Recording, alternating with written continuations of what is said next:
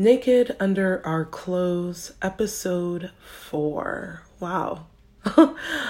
it's basically been a month of me recording. Um, and so I'm feeling pretty good about the fact that I've kept up with this podcast and so appreciative to those of you who have listened to this podcast and have shown your support in the various ways, whether it be um, listening or providing feedback or writing emails or all three of those things. Um, thank you for sticking with me.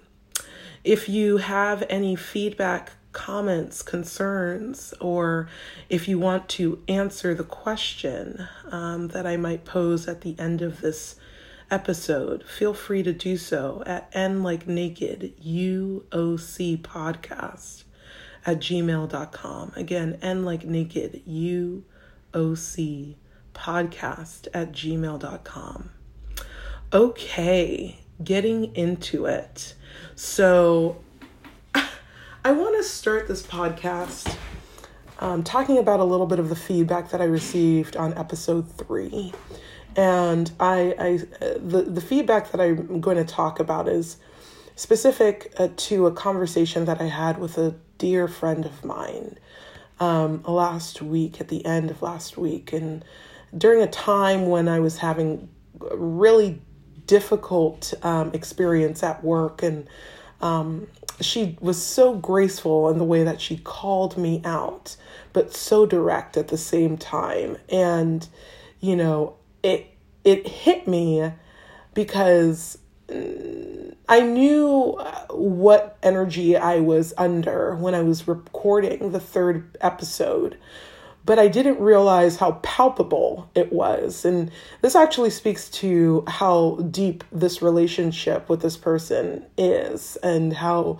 Uh, without even having to say anything, um, without being in front of her, uh, recording this podcast, she picked up on the energy like that.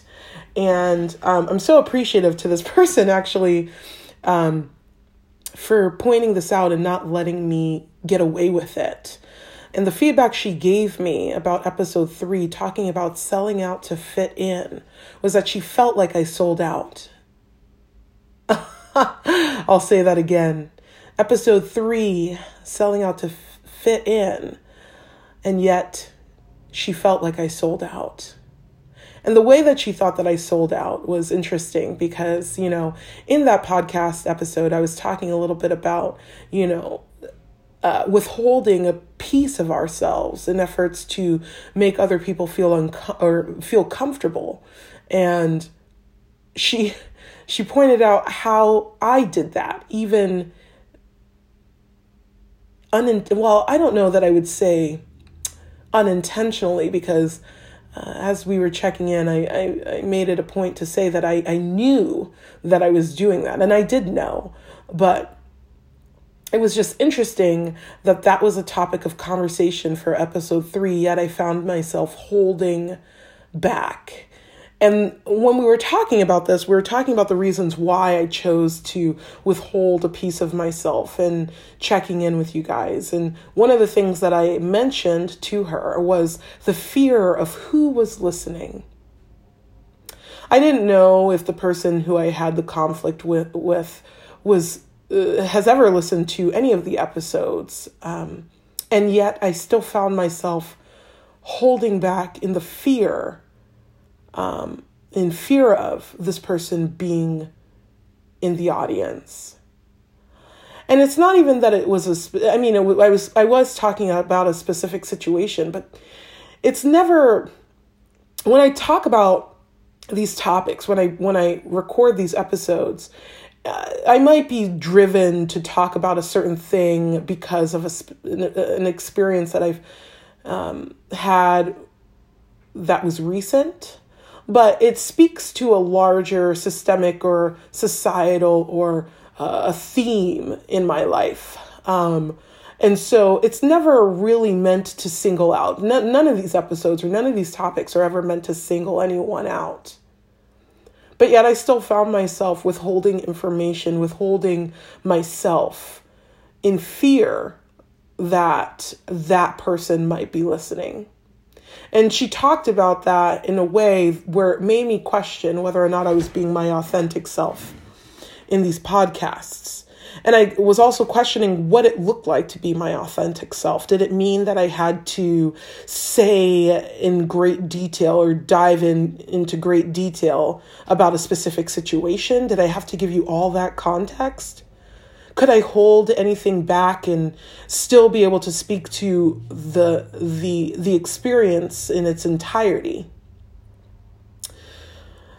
And I was reflecting and I was reflecting and I was reflecting and I was doing more reflecting and I realized that there's this level of sensitivity that I have to the people that I care about. That I don't want to damage my relationship with them or I don't want them walking away thinking that I'm speaking specifically to them. And then I realize that I don't have control over that.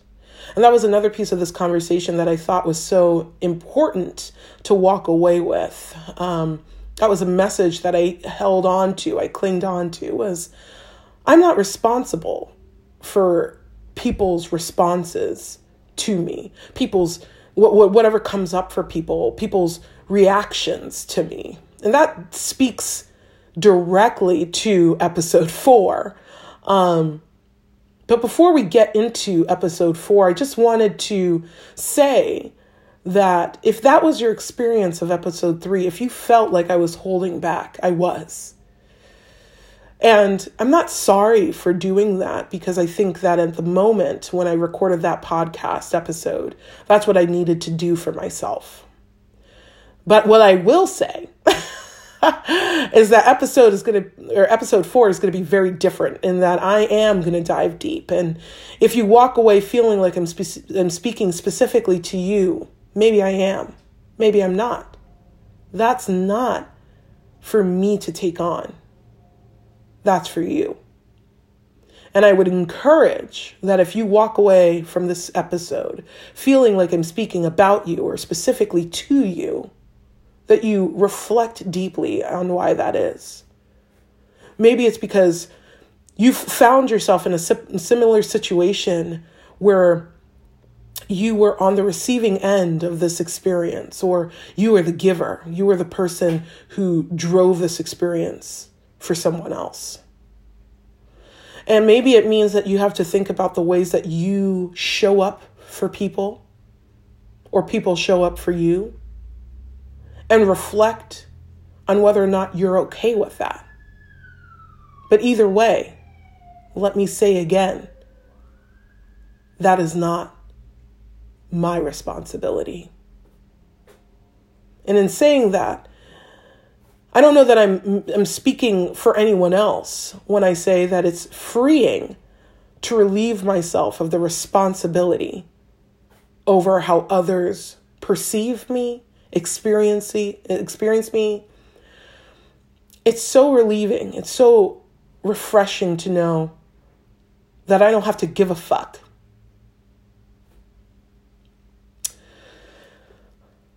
I spoke a little bit about how last week was really hard for me. And if you've listened to episode three, you'll know a little bit about what I am going to talk about um, in greater detail it was a really difficult week um, for multiple reasons. But the main reason was receiving feedback that I was too emotionally invested, I was too emotive. And how that reflected on me in a professional context, and how I was jeopardizing the perceived professionalism that I carry. And, you know, for me, it was especially hard to receive this feedback last week. Not because it's not necessarily true, though, ask me on a different day and I might have a different response. But more because of the frequency. So last week, Wednesday, I found myself in a situation where I was frustrated in a meeting at work and I expressed myself non verbally, maybe rolled my eyes, maybe sighed a little too loud. You know, if you know me in person, then you know I talk with my hands. And so maybe there was a little bit of that. And this person in power had a, a, a visceral response to that. Felt like maybe I was challenging him in a way that uh, might have uh, shook uh, him and might have, um, what's the word, threatened him. There we go. That's what I wanted to say. it might have threatened him. Actually, I would argue that it did threaten him.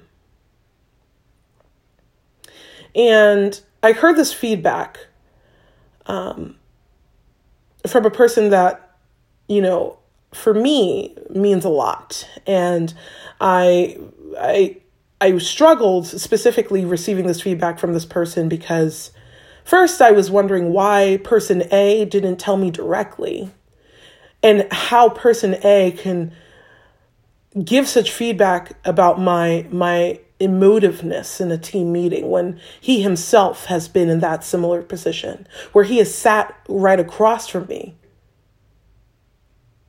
doing some of the same things that he called me out on. So it was frustrating that I found myself sitting in an office having to receive feedback that just didn't make sense given the person who wanted to provide it indirectly. I was frustrated that the, the feedback wasn't direct.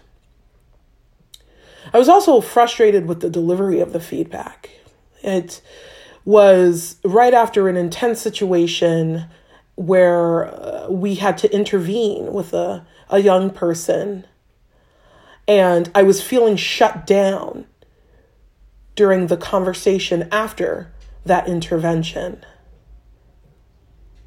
And I walked into this office with the intention to have a conversation about being shut down and how inappropriate it was, but walked away feeling like I was in the wrong. Walked away not feeling validated. A person who normally is so good at validating me left me feeling invalidated. And it made me question this relationship and the safety that I've experienced in in this relationship with this person. And I walked away saying to myself, can I trust this person? Do I feel safe with this person? I also walked away questioning myself and reflecting on whether or not I was being too emotive, if I was being too unprofessional. And it was frustrating because when I started in this position as an intern, I made a point, made it a point to be myself from the beginning. I made it a point to be true to myself. So this place of of employment knew what they were getting when they hired me. Knew what they were getting, knew that I was emotive, knew that I cared deeply, knew that I was passionate. And I felt like I was hired under false pretenses. Like at the beginning, I was accepted for this. I was, I was accepted with in my entirety that I was too emotional and that was okay. That I was too passionate and that was okay. And it's not to say that I'm not open to feedback. I am open to feedback. But this felt like a direct attack on my person. And so, you know, Wednesday came and went, and I was reflecting to myself about whether or not I needed to make changes. Maybe I was being too emotive. And so I implemented that feedback the next day and the next day. And I stifled myself in hopes that I wouldn't be perceived as unprofessional, that I wouldn't be perceived as too aggressive that I wouldn't be perceived as too passionate about my work. And it felt uncomfortable. I felt like I was lying to myself, that I was cheating myself, that I couldn't be my truest self, the self that I was hired being. So I, you know, I went through my day on Thursday and tried as hard as I could to be whomever else this person wanted to me to be. And it was uncomfortable. And then Friday rolled around, and again, I found myself stifling myself in efforts to make others feel un- or feel comfortable. And I thought I was doing a good job. I thought I was actually implementing this feedback and I was being successful and I had an, a successful day under my belt, you know, Thursday, even though I had multiple conversations and I had multiple breakdowns throughout the day and was really troubled with the fact that I couldn't be myself. But I felt successful in that I was able to stifle myself and then I was able to implement this feedback, this really intense feedback I received. Then Friday came. And again, the morning started. And again, we had to intervene with the same young person. And, you know, I was being really, you know, in the context of all of this, I was still trying to be mindful of how I presented myself. I didn't want to come off too harsh. I didn't want to come off too aggressive. I didn't want to come off too emotive. So I managed it. I managed all of it. And we found ourselves having a conversation again after the intervention, and I was managing myself. At least I thought I was. And still, and still, I was called out. Called out in front of everyone, called out in front of my peers, my colleagues, people who I respect and who I feel respect me. I was called out in a way that was so intense and so degrading. I was called out with a peer. She and I were called out, and we were brought into this room where we sat down and had another conversation about being too emotive, about not aligning in our beliefs with this person in power. And it was hard to hear and there was many things that were being said and there was a lot of things that i was tuning out and a lot of things that i couldn't bear to participate in during that conversation. Found myself disassociating. And that was how i had to navigate that situation. Disconnected from myself. Disconnected from the situation. That was the only way i felt like i could survive the conversation. And I walked away from that conversation feeling so damaged, feeling like nothing I did right, feeling like I was held under a microscope, feeling like even the, the adjustments that I had made to my presentation for the sake of others was not good enough. And I broke down multiple times on Friday. Before I left work, I had a panic attack.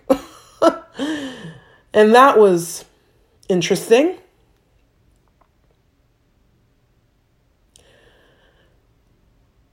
I felt defeated. I felt betrayed. I felt unsafe. I felt vulnerable. I felt judged. And I I took a lot of time after work over the weekend to really think about what all the what what it all means for me. Question whether or not this was a place that I could stay long term. Question whether or not I can trust the people that I thought I could. Question whether or not I was in fact being too emotive. And I had a therapy session on Sunday. And I digested this a little bit more. I processed it a little bit more on top of processing it multiple times with many different people and came to this realization. When I was younger, I always found that I had a similar feeling to what I felt last week. felt like I was too much of an emotional burden, felt like I was too much for the people around me, my family in particular. When I was upset about something, I was upset about something. And sometimes for days, I would be upset about something. One might call that holding a grudge. I call it invalidation. And that was hard for me, you know. And I know that other people experience the same, where you have to navigate your home environment, your family system. And you might feel a certain way and all you wanted was validation from someone who mattered a parent, a guardian, a sibling, an aunt, an uncle, a grandparent. And you didn't receive it. This has been a theme in my life since I've, I've since I can remember. A theme that my emotional expression was too much for people to handle and that it wasn't okay. And my, my therapist so kindly pointed out that I just happened to be very emotionally expressive. And perhaps the people around me have been emotionally stifled. And when she put it so simplistically, I appreciated this, this uh, you know, reflection. It made sense. But it didn't change the fact that I felt like because of other people's emotional inadequacies, my response emotionally was in one way or another inadequate. And inadequate being it was too much and it was inappropriate or it was too little and that was inappropriate. But no matter what, my emotiveness wasn't accepted.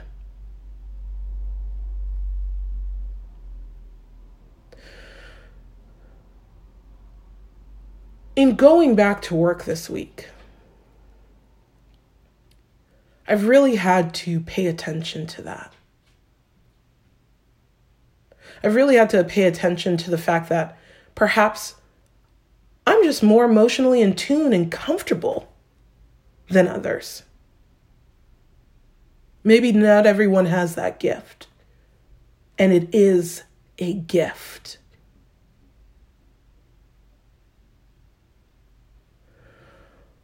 I can't take that on for everyone. If my emotion, my emotional expression, my passion, my fire makes you uncomfortable. That's okay. But that's not mine. That's yours. Own it. Own it.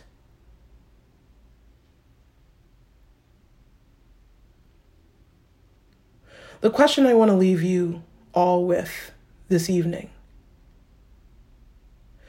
is how have you found yourself to be emotionally advanced in comparison to the people around you, or emotionally stifled compared to the people around you?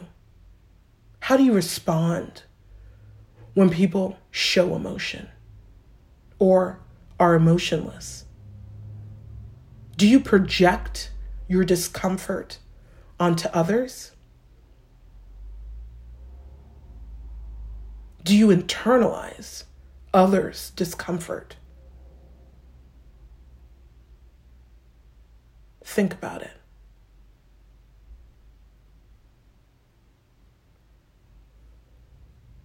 You can send your submissions to N like naked, UOC podcast at gmail.com. Again, N like naked, UOC podcast at gmail.com. Thanks for listening, and until next time.